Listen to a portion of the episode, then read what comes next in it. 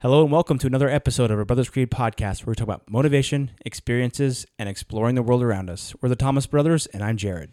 And I'm Ethan. Today we have part two of our collaboration with Virtuous Men podcast, where we share underdog stories.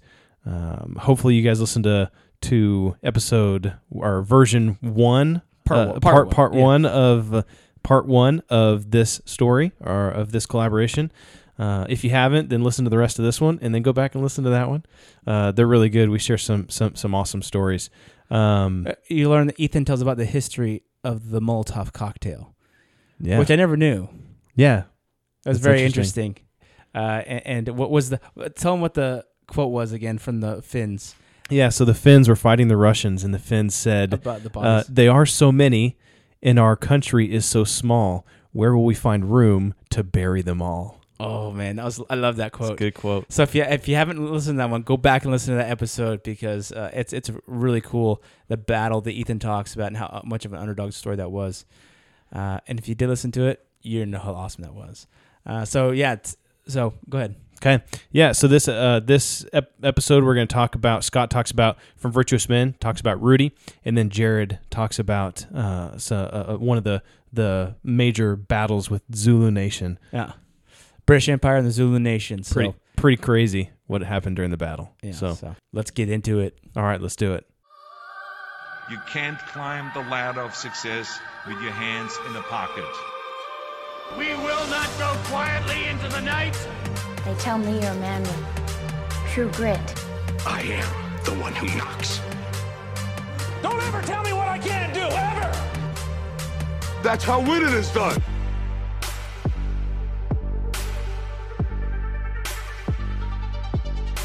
Cool. All right. Who's next, Scott? That'd be me. Any preface to your story here, Scott? No, just go ahead and fire away. All right, here we go. The crowd looked massive from down on the field. Most people would have been intimidated by the sight and sound of thousands of people watching your every move. But to the player who had just suited up, it didn't scare him in the slightest. He knew that no matter what happened on the field today, he had nothing to fear. He had dreamt of this moment his whole life, and he was going to give it his all.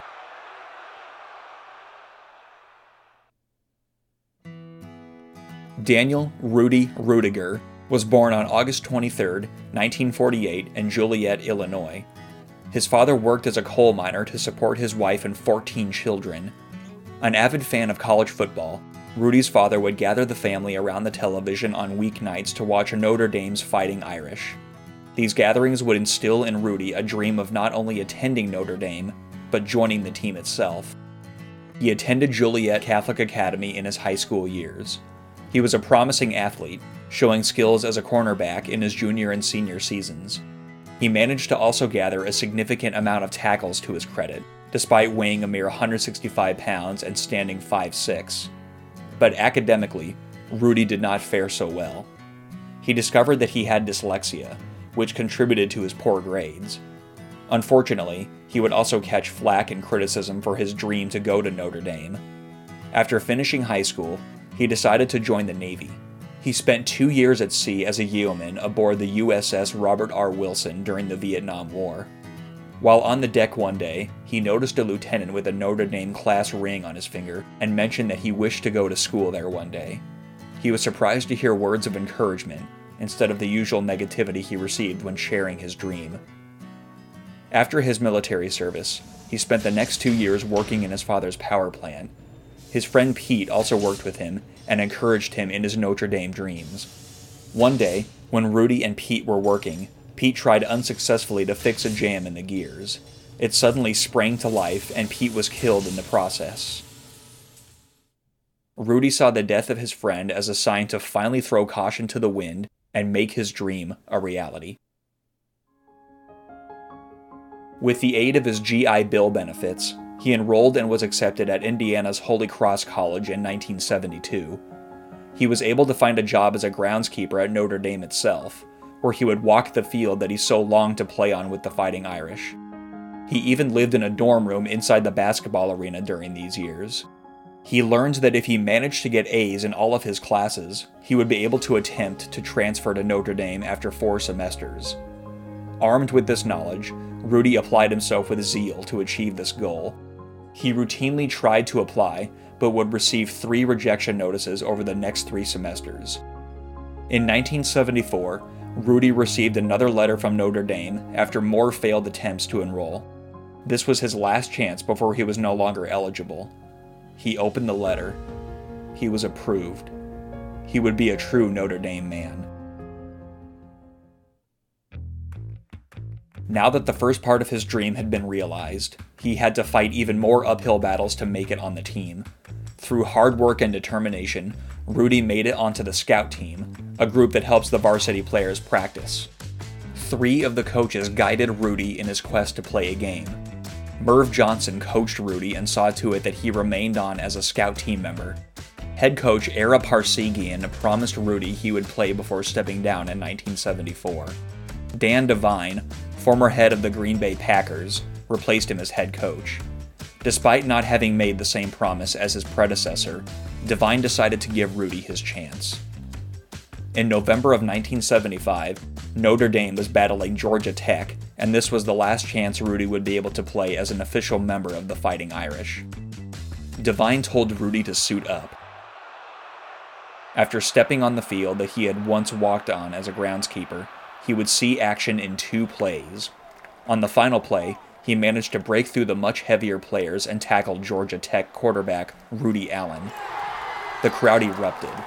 Rudy's twofold dream had finally been realized. The players lifted Rudy onto their shoulders and carried him off the field. He would be the first player in Notre Dame's history to receive this honor. The game was the first and last of his football career, yet it would make him a Notre Dame legend for all time. Rudy went on to be a businessman and real estate salesman. His story was made into the beloved 1993 sports film Rudy, which is considered a classic of the genre. He now works as an author and motivational speaker. To most of us, what Rudy achieved was not a world-changing event. One could very well sum up his story as a kid who got into a school, played a game, and moved on with life. Yet his story continues to endure and inspire decades later. Some say his story is the epitome of what an underdog is. His tale resonates because we have all been Rudy at some point in our lives. We have all had dreams. We have all had obstacles. We have doubts about our goals.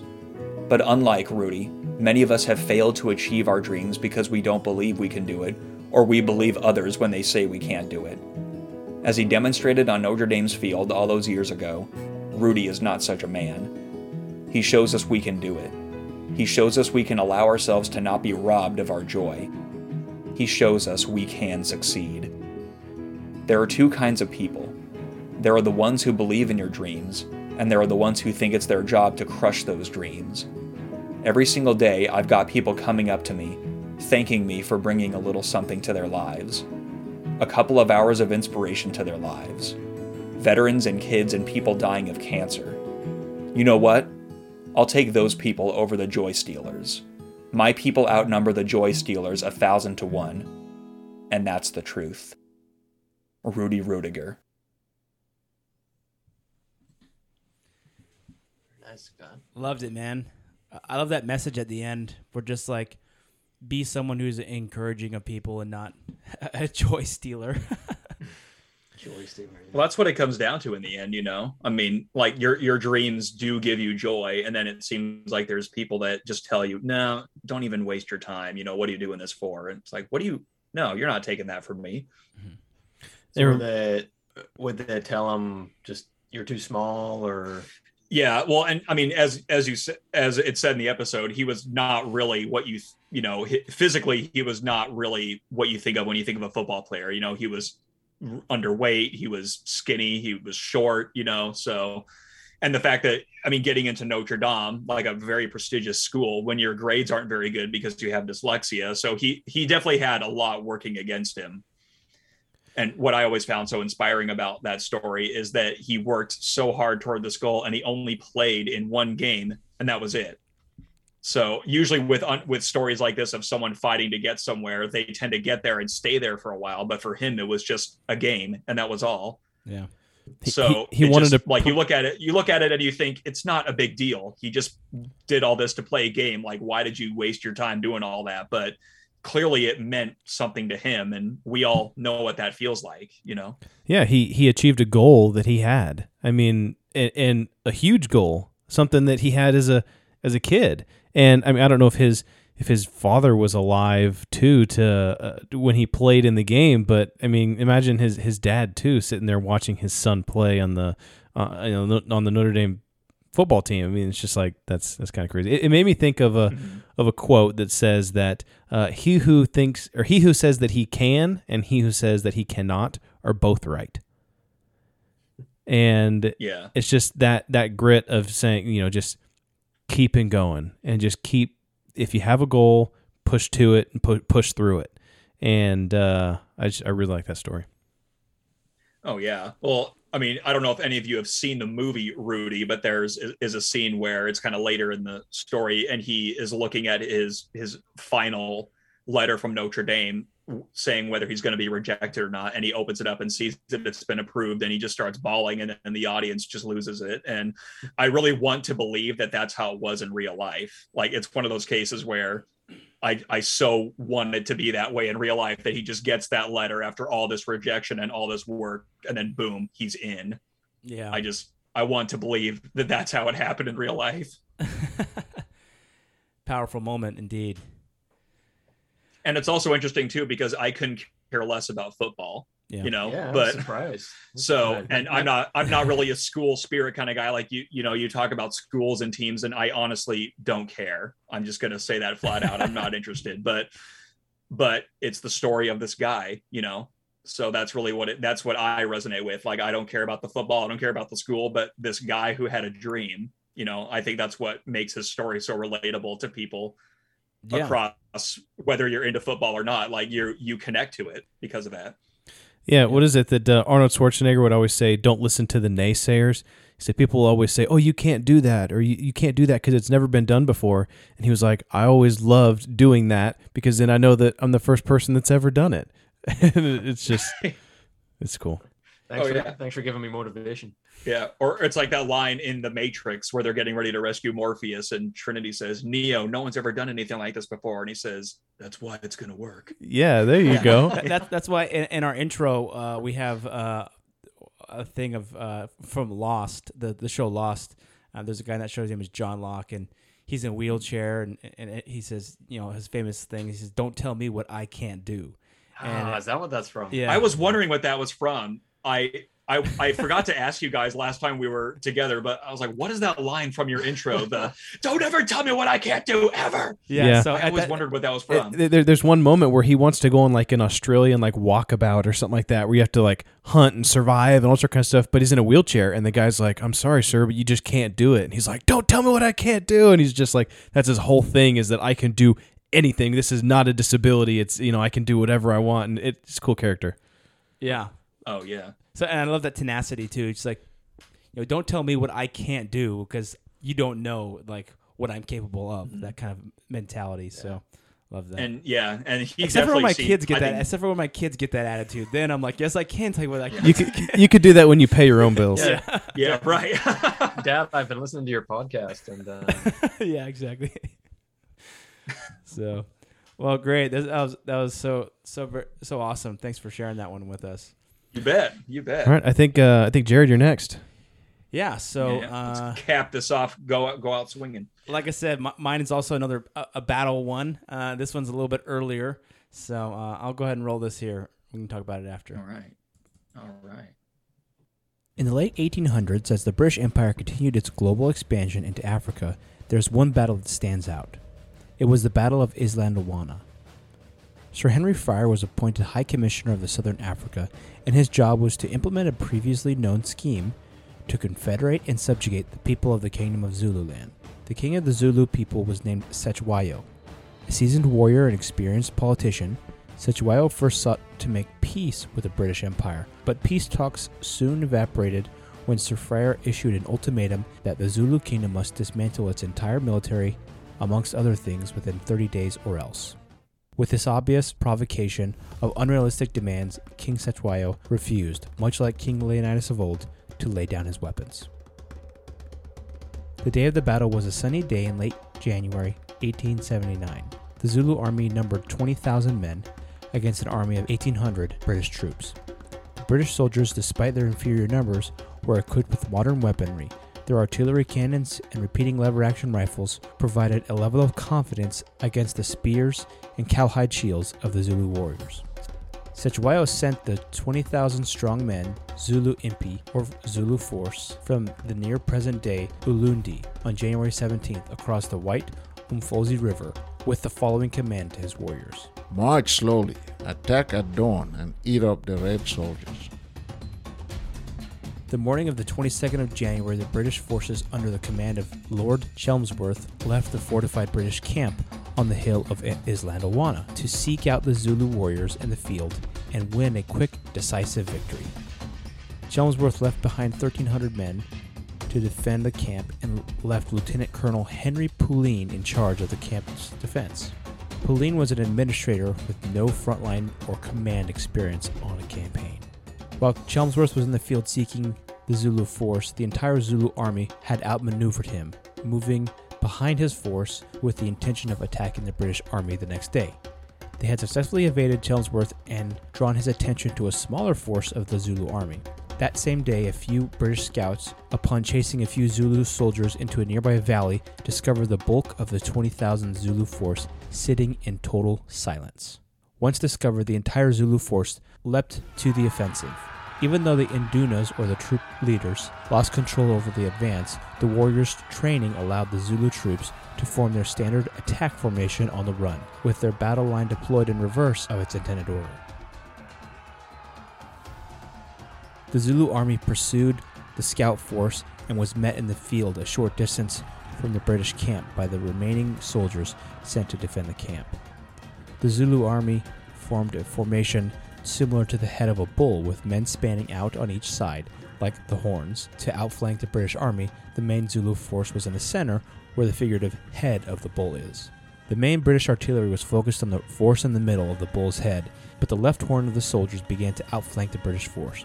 This caused the British to order a retreat back to camp, which is where everything devolved into hand-to-hand combat. As the British soldiers retreated to the camp for their final stand, at around 2:30 in the afternoon, a unique apocalyptic scene emerged. One British officer described it in these words: "In a few seconds we distinctly saw the guns fired again, one after other, sharp. This was done several times, a pause, and then a flash, flash. The sun was shining on the camp at the time, and then the camp looked dark, just as if a shadow had passed over it. The guns did not fire after that, and in a few minutes, all the tents had disappeared." Similarly, a Zulu warrior described it in this way: "The sun turned black in the middle of the battle. We could still see it over us, or should have thought we had been fighting till evening. Then we got into the camp, and there was a great deal of smoke and firing. Afterwards, the sun came out bright again." The air was filled with smoke from cannon and musket fire. The sounds of men dying in hand-to-hand combat echoed across the open field when the midday sun suddenly turned black. Zulu lore claims that God himself closed his eyes during the battle, for he could not bear to look on the horrors that mankind was inflicting upon itself. Now fighting in nearly dark conditions, the Zulu warriors, a highly superstitious people, took this as a sign that God would not hold these deaths against them, and this invoked even more fierce fighting. Another Zulu warrior recalled this event as the battle reached a fever pitch. "The tumult and the firing was wonderful. Every warrior shouted 'Usudu' as he killed anyone, and the sun got very dark like night with the smoke." At this same time, in a battle not far from the main skirmish, Zulu commander Bilini Wasadi, who was thought to possess great mystical powers from the sun, was defeated. This fact only adds to the mysterious nature of this battle. The full effect of the partial solar eclipse that occurred that day is unknown, but it certainly introduced a new challenge in the battlefield for both sides. As the British forces began to run low on ammo and were surrounded by the Zulu warriors, the fighting began to be mostly hand-to-hand combat, which evened the playing field between the two forces. The British soldiers fought back-to-back as the Zulu warriors surrounded and entered the encampment.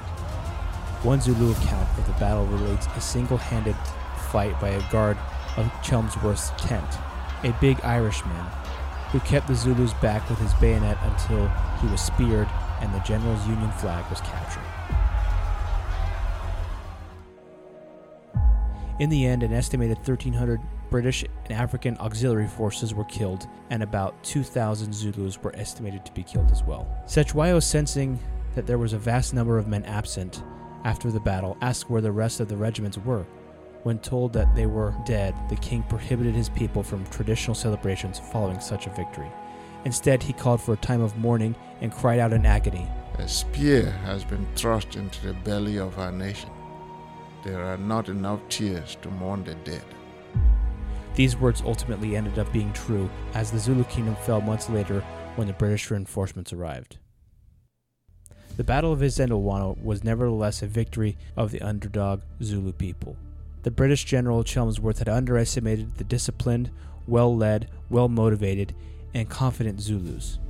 The failure to secure an effective defensive position, the poor intelligence on the location of the main Zulu army, Chelmsworth's decisions to split his force in half, and Zulu's tactical exploitation of the terrain and the weakness of the British formation all combined to prove catastrophic for the troops at Isandlwana. The ultimate defeat of the British force in this battle was described by author Saul David as the British Army's most humiliating defeat, make it a unique underdog story and one for the history books.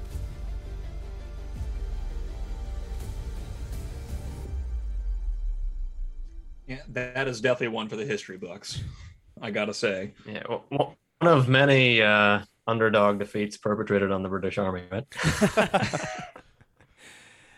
Yeah, I thought that one was just wild. You know, you go up against a force that just has spears and cowhide shields. When you're going up against cannons and automatic repeating rifles. Yeah.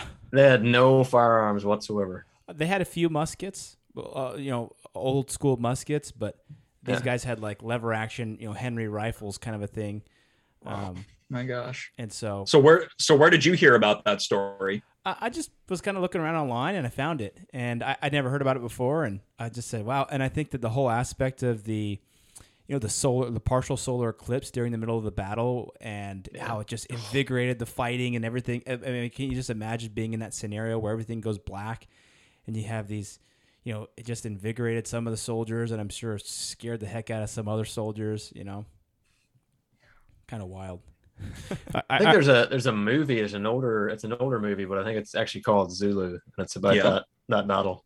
You're right. I was going to say that the Zulu warriors, I think, were pretty fierce. I mean, they're pretty ferocious in what they did. I mean, and they were well trained too. I think they're some of the if you look historically, like elite soldiers, I think the Zulu warriors were up there for sure. Yeah, I think you tend to think of like tribal warriors. You tend to not think of them in terms of modern military, where there's really strict training regiments and it's all really modernized. But so you tend to think the tribal warriors didn't have that, or they had a more primitive way of fighting. But you look at stories like that and no, clearly these people were more than capable of taking on anybody.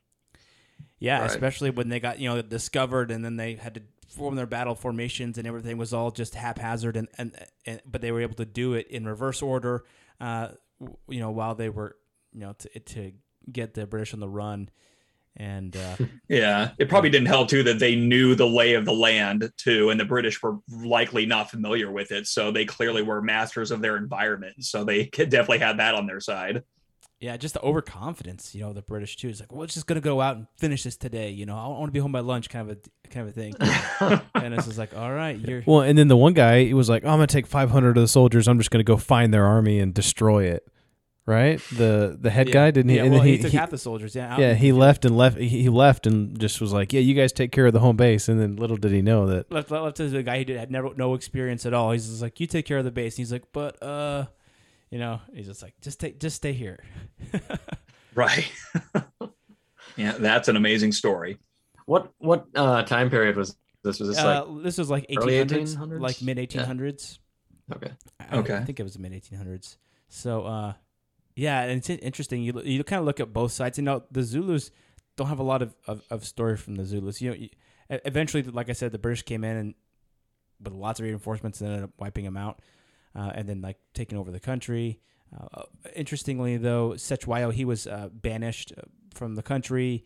He went back to London for a while, and then actually many years later, the English tried to bring him back in as president because they couldn't manage the people of that area, so they tried to bring him back in. I don't think that worked out very well, but but it was kind of interesting, just the whole, you know, that whole thing and how they fought against a tyrant.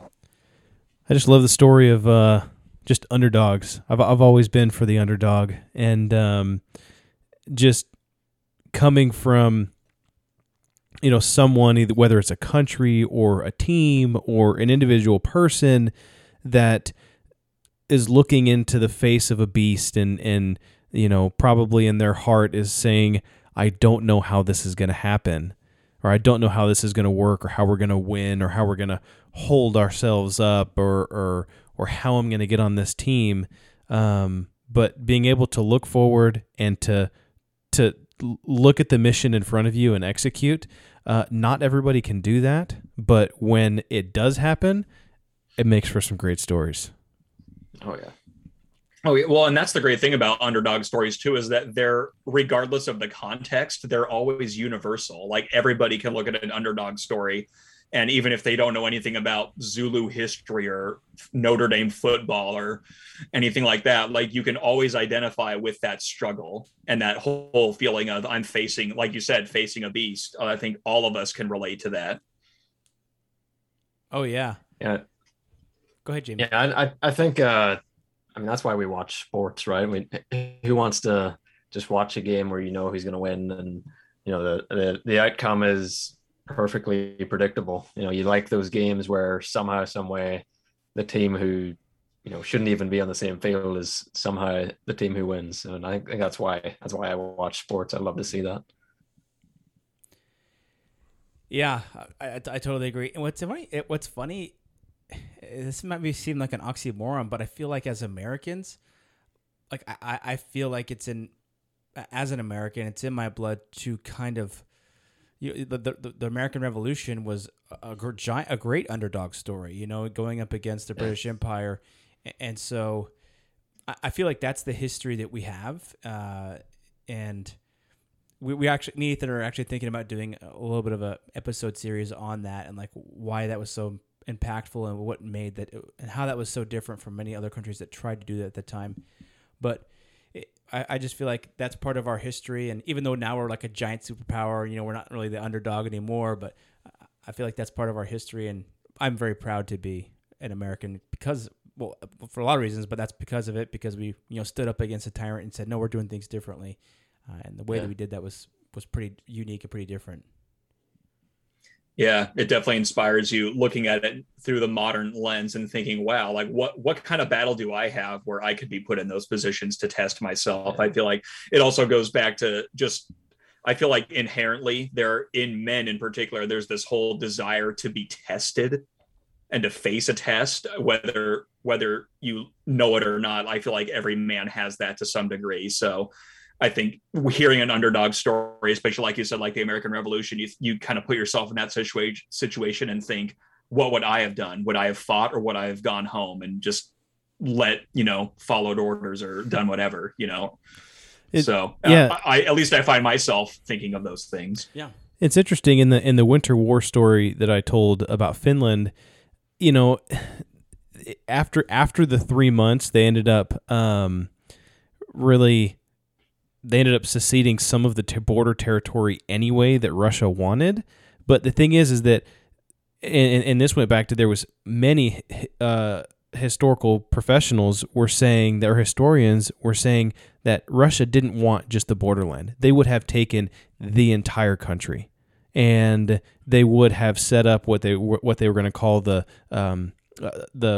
Finland communist puppet, and that they would just use them to control, you know, borderlands into Germany or whatever else it may be.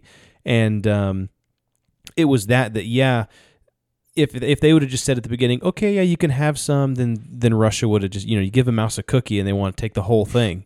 And so, but them, by saying, no, we will not give in, and they put up this massive fight. They were able to keep, and then at the end, Russia was just kind of like, you know, okay, fine, just give us this little, we'll take this little tiny portion, and then we'll just leave you alone because we don't want to fight anymore.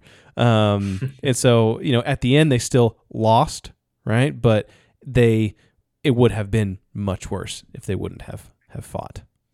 Right. Well, it's sort of like, well, you know, you're a huge superpower. We're just a tiny little country, so it'd be easy for us to just hand it over to you. But no, you're not getting it without a fight. Whether you might get it, it's probably likely you will get it, but you're not getting it without a fight.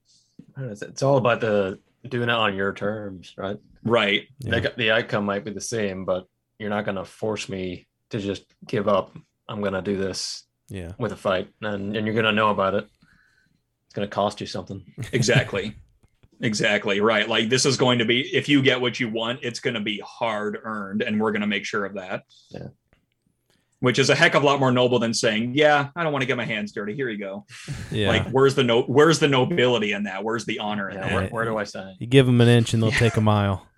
Exactly. Oh gosh, plenty of that going on. Yeah, there is plenty of that going on. And I've been thinking about like that a lot recently, you know, especially with everything that's going on. It's just like, you know, nobility, honor, at what point do you say enough is enough? You know, at what point, where do you draw your line in the sand?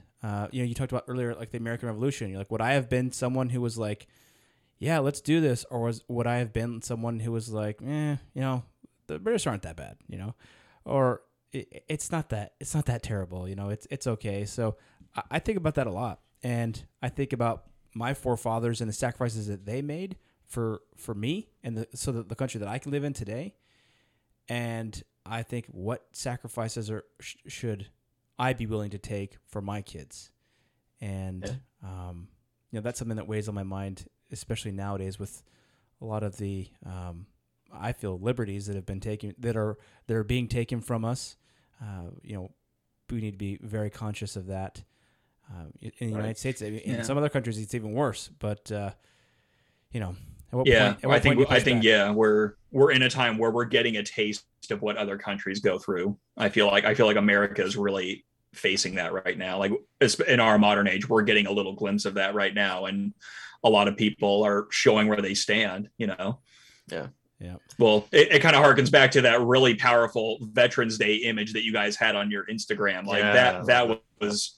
When you were talking, that's instantly what I thought of, and I'm thinking, wow, I wonder if we could be in that position too. Of here's what we sacrificed for our kids and everything. I like you said, like, probably I would imagine as a father, you probably think about those things a lot too. Like you said, what am I willing to give up for them to have a good life? Right. Yeah. I mean, sometimes it's like, well, it's okay if it's happening to me, but it's like, what if somebody's trying to push this on my kids, or what if if they take an inch, they'll take a mile. Like, what was it? 2 weeks to slow the spread ended up in like 2 years. Basically. So it's like, how many weeks are we in now? Yeah, exactly. Mm-hmm. So for me, just keep giving us more power, and then we'll get back to normal.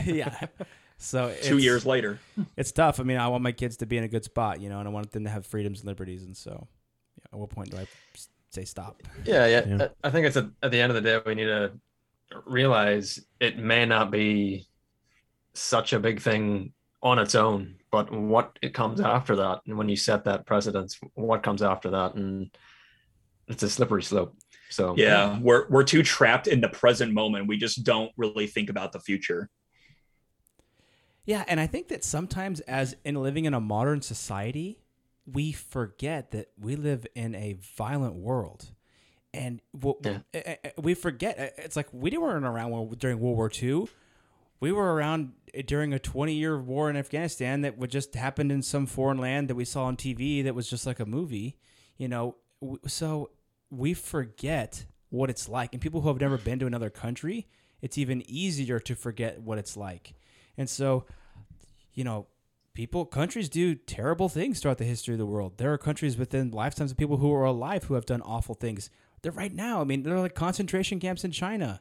And you think about but people so easily forget that. People so easily forget, like, fighting for what's right or fighting for your justice. And they're like, well, what are you going to do?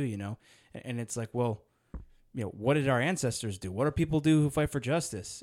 And it's, I don't know, I'm not advocating violence or anything like that. I'm just saying that, like, there's people, sometimes people think that those things can't happen because, well, you know, that's not happening where I live. And it's like, well, it could, you know, someone could march in here and take over our country.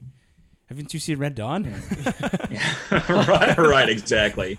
No, good luck. Yeah. Well, I sort of have come to believe over the years that I feel like traveling to a foreign country should be a requirement for every American citizen, just so they can see how good we have it here. Huh. Yeah, but before you criticize, see what it's like everywhere else. Mm-hmm. Right, exactly. But that doesn't mean go to a third world country and just and then see if you're going to say those things about America again. But that doesn't mean like go to a 5-star resort in the Bahamas for a week. And yeah, exactly. Yeah, like if you go to Jamaica, stay away from the resorts or something like that, or Mexico or somewhere like that. Yeah, exactly. Yeah, those are very good points for sure. Yeah. Well, this has been great. I think all of these underdog stories were excellent, and just not only the theatrical nature of them, but the message that they presented as well. You know, we love getting together with you guys and doing these collaborations. They're just really fun. We love putting these stories together, and part of, you know, our podcast is telling those experiences and exploring new things. And I know you guys as well tell some excellent stories of some great men. And I think these were excellent examples of those. Yeah, that was a good suggestion for doing that. That very good suggestion. Well, cool, guys. Well, thanks again for your time. It was great doing an episode with you. And to everyone out there, you know, check these guys out. The Virtuous Men podcast. We're going to put links in the show notes, of course. We're the Brothers Creed podcast, and both great shows. So go give them a listen. Indeed. All right. Thanks, guys. Indeed. Yeah, thank you guys a lot. Take care. Yeah. Enjoy this. Looking forward to the next one. Yes. Of course. All right. That was a great episode. Thank you guys so much for listening. We appreciate you patroning our show. These guys, the Virtuous Men, they're excellent to work with. Go check them out. They've got season 3. They've got several seasons up so far. You can go back and listen to different stories of great men, and they do some great interviews with people as well. And they cover a variety of different topics, so we always love doing stuff with them. Yeah, if you made it this far in the podcast, first off, how was it? Second off, thank you for sticking around. And thirdly, drop us a like. Just give us a rating on whatever you're listening on, or if you're on YouTube, just give us a comment. Say, hey, this was awesome, or this was terrible, but you better say it's awesome. And if it's terrible, suggest it's something that we should do. Yeah, there you go. But we appreciate all the support and the listens and the views and everything else. I really think that these underdog stories have been very just beneficial, and they're fun to listen to, but they also tell some great stories about people that overcame some great feats and did some great things. So let's go ahead and build that creed together, y'all. All right, let's do it.